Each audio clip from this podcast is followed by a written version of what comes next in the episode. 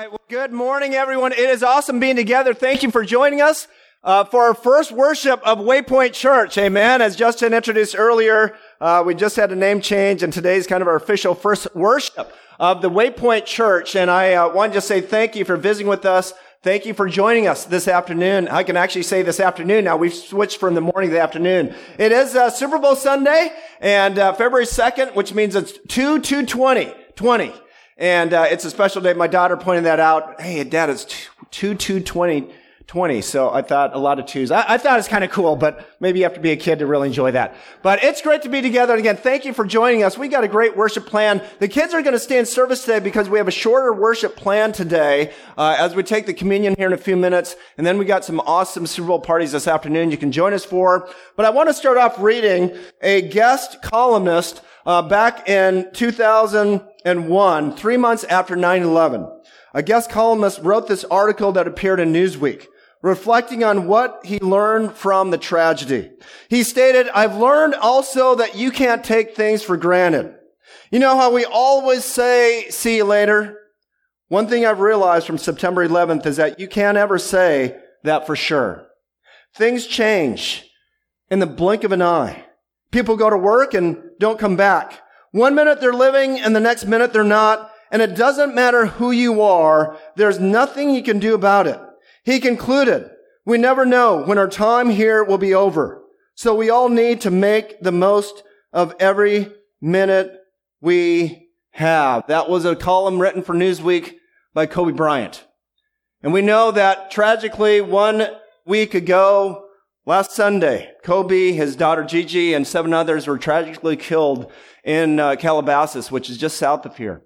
And it was really a reminder, uh, reading these quotes from uh, Kobe Bryant from that article, how short life is. This is a picture. Caitlin and I had the opportunity yesterday to go down to uh, Staples Center for the uh, Timberwolves uh, Clippers game. Yes, the Timberwolves still have an NBA team. You might not know that. They're, they're terrible this year. But uh, actually, the game was kind of a side thing. What was really remarkable was the opportunity to go with Caitlin and go to this memorial and tribute that was set up for Kobe Bryant there at LA Live across from the Staples Center. They've said that hundreds of thousands of people this last week have come here to see this memorial that's been set up. It was incredible to be surrounded by thousands of people and to see the flowers, the basketballs, the shoes. It was literally everywhere. This is a shot from the Staples Center. Uh, just all the people that were there. And it's a very sobering time uh, to see, obviously, many fans of Kobe, uh, all the things that were written, and and just a powerful time. And I think about these words that he spoke uh, almost 20 years ago. That the quote that he said. Next next slide. When he said simply this: "We never know when our time here will be over, so we all need to make the most of every minute we have." And today, for a communion time, I just want to remind us of those words. You know, for many, there's still uh, just a sobering time and, and reflecting on uh, what happened a, a, week ago. And uh, so many people are affected. And, and I want to really focus on those words that he said many years ago that Kobe said, Hey, we got to make the most of every minute we have. And today I want to bring you hope and I want to bring you a message that really focuses on the here and now. Because I think for many of us, we just expect that tomorrow we'll get up and go to work tomorrow. We'll get up and go to school. We'll get up and we'll go about our regular daily lives, not realizing that life is short. It's here one day and gone the next. And we're reminded of these things and sometimes these tragedies happen and it kind of wakes all of us up to the fact that yes, our life it seems like it's just going on, but it can just disappear just like that. And I bring you hope today as we get ready for the communion because this really is all about Jesus. Our lives really should focus and center around the Savior that can take away the fear of death, that can take away the unknown about what will happen to my life after it ends on this earth. Because the fact of the matter is it will end for all of us someday. Sometimes we know it's coming as we get older in life. And sometimes it can be in a tragedy or an accident. But I want to heed these words from 1 Corinthians 15 when Paul writes this, and I want to share with you today the good news that we have, if you'll accept it. If you'll focus on these words in 1 Corinthians chapter 15, verse 1, Paul writes this, Now brothers and sisters, I want to remind you of the gospel I preached to you, which you have received and on which you have taken your stand. By this gospel, you are saved. If you hold firmly to the word I preached to you. Otherwise, you have believed in vain. For what I received, I passed on to you as of first importance that Christ died for our sins according to the scriptures. Paul said here, he said, Hey, listen, this is of first importance. That if there's one thing that we need to understand today, the most important thing, the number one thing, the only thing that counts is that Christ died for your sins. Kim, Zajac, Christ died for your sins. Amen. Joe Serrano, Christ died for your sins. Rocco Norton, Christ died for your sins. Olivia Diaz, Christ died for your sins. Andre Gustinelli, Christ died for your sins. Chrissy Bixby, Christ died for your sins. You know, all of us here today, God wants you to know how much He loves you. And He says, I sent my son to die for you. Yes, God so loved the world that he gave his one only son to, to die for the world, but sometimes we don't personalize that that means he died for me. And why is that such a big deal? Because you've heard that before. It's a big deal because it'll make the difference where you spend all of eternity. He goes on and says in 1 Corinthians later on in the chapter in verse 55, where, O death, is your victory? Where, O death, is your sting? The sting of death of sin is sin. And the power of sin is the law. But thanks be to God. He gives us the victory through our Lord Jesus Christ. Can you hear an amen? Amen. Therefore, my brothers and sisters, stand firm. Let nothing move you. Always give yourselves fully to the work of the Lord because you know that your labor in the Lord is not in vain. Why does it make a difference to know that Christ died for you? Because that's how we have victory in Christ. That's where we know that death has been taken away and I don't have to fear death. I don't have to fear what's coming up after this life because Christ died for me. And through Christ, and if I surrender to Jesus, and if I give my life to Him and fully surrender all I have, fully trust in Him. That I can have that victory that only can come through Jesus Christ. You know, God gives us this incredible gift. Romans chapter 6. In verse 23 says, the wages of sin is death, but the gift of God is eternal life in Christ Jesus our Lord. Today I ask you, have you accepted that gift? And that gift is not just something to say, yeah, I accept the gift. It's really understanding what the gift of eternal life is. It's taking the time to say, hey, I, I want to know what it means to fully trust in God with my whole life and surrender my life to Him. I want to repent of my sins. I don't want to live for myself any longer. I'm going to fully surrender my life to Christ. I want to be baptized into Christ so that I can have that forgiveness of sins and receive the gift of the Holy Spirit and be given that eternal life. You know, it says, Paul says here, stand firm. I want to encourage us today to stand firm. You know, there's a lot of things in life that are trying to take you away from Jesus. There's a lot of things in our culture and society today that are trying to pull you away from Christ. But let me encourage you with this, stand firm. He goes on and says, stand firm, let nothing move you. Some of us are tempted to be, get moved off the gospel about following Jesus. Some of, some of us are tempted to blow away in the wind of all the teachings that are out there that talk about all these different things except for Jesus. Sometimes people think about, hey, there's a better way. Or you don't really need to follow the Bible. That was written a thousand, two thousand years ago. You just got to follow your heart. Follow your emotions. Do it your way. Do what feels right. Do what feels good to you. These are all the things that can move you. Satan sometimes works by getting us isolated, by getting you separate, by not having a community of believers that can surround you, that can keep you strong. You know, they say that loneliness is a feeling, but isolation is a choice. And I know that some of us, we go through our lives and we can feel lonely in our life.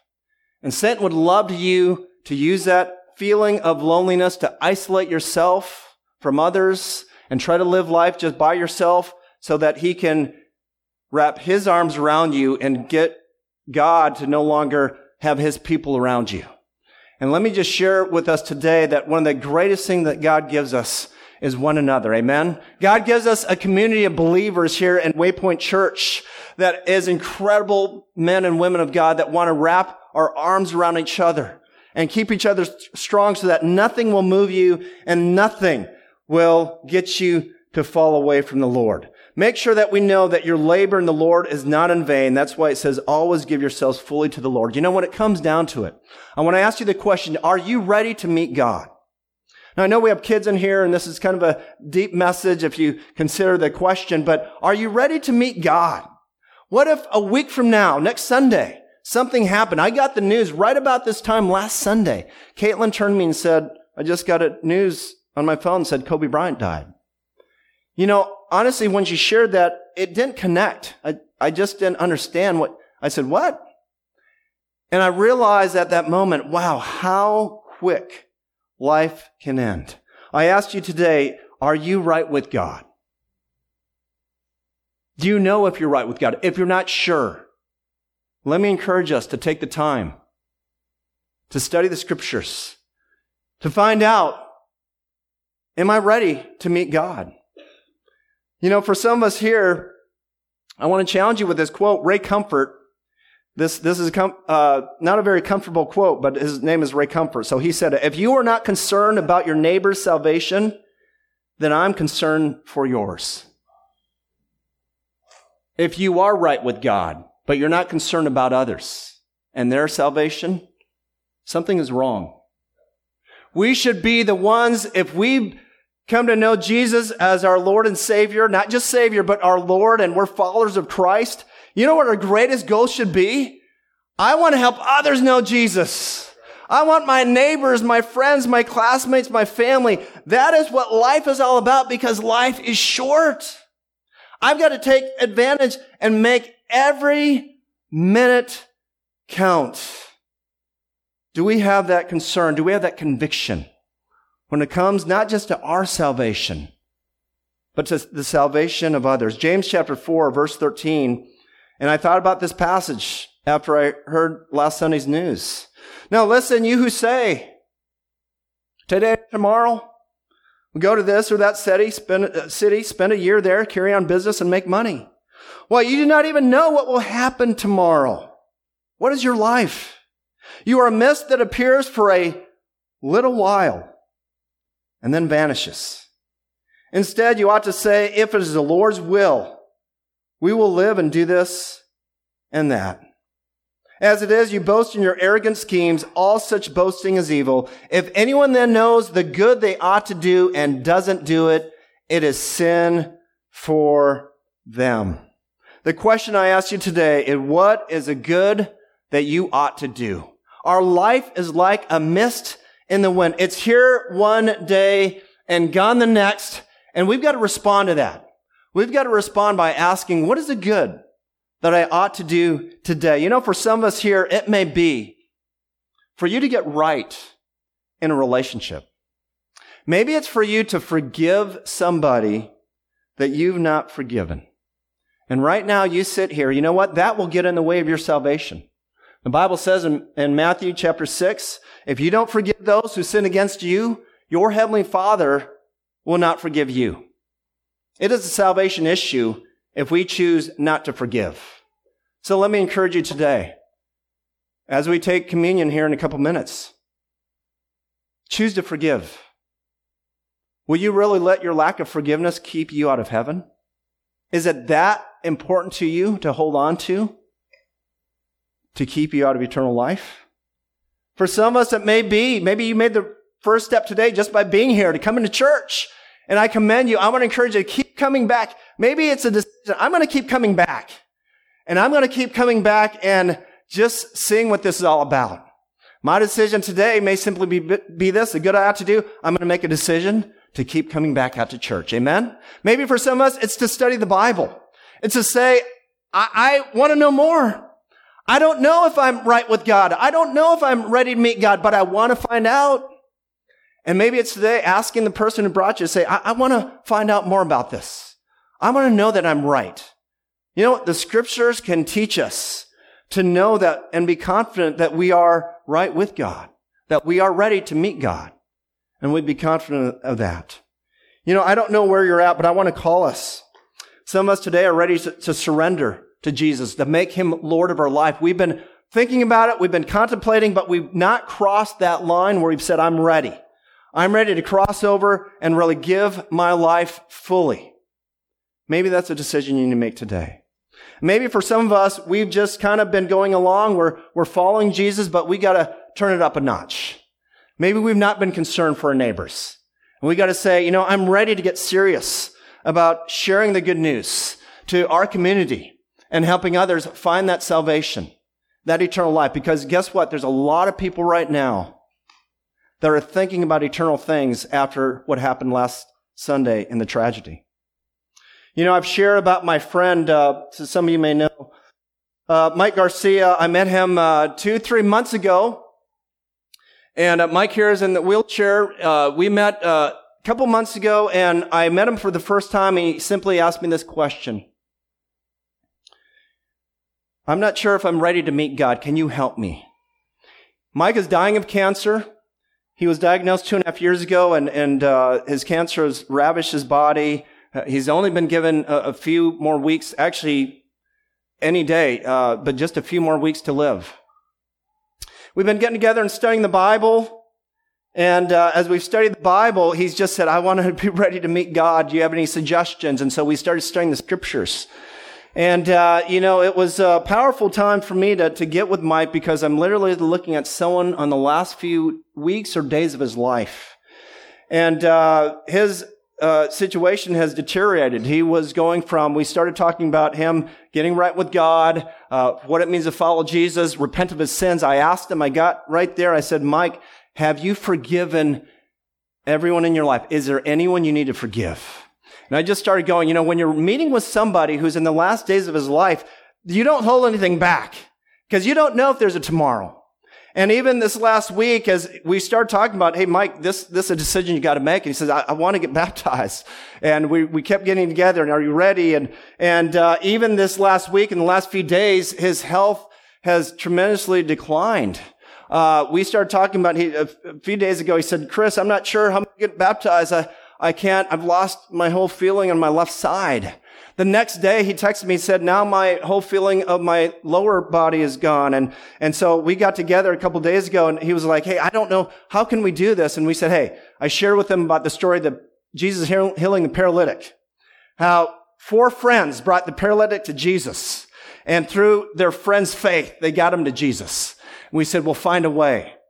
You know, on Friday afternoon, uh, God worked in so many ways. I don't have the time to tell all the miraculous ways God worked. But through a series of different situations, we, we took Mike and he's ready to make Jesus Lord. We uh, got him in the downstairs room. We, we got a wheelchair. We, three of us, we got him up two flights of stairs. We brought him, filled the bathtub up in, in his house. Uh, and Friday afternoon, Mike Garcia was baptized into Christ. Amen.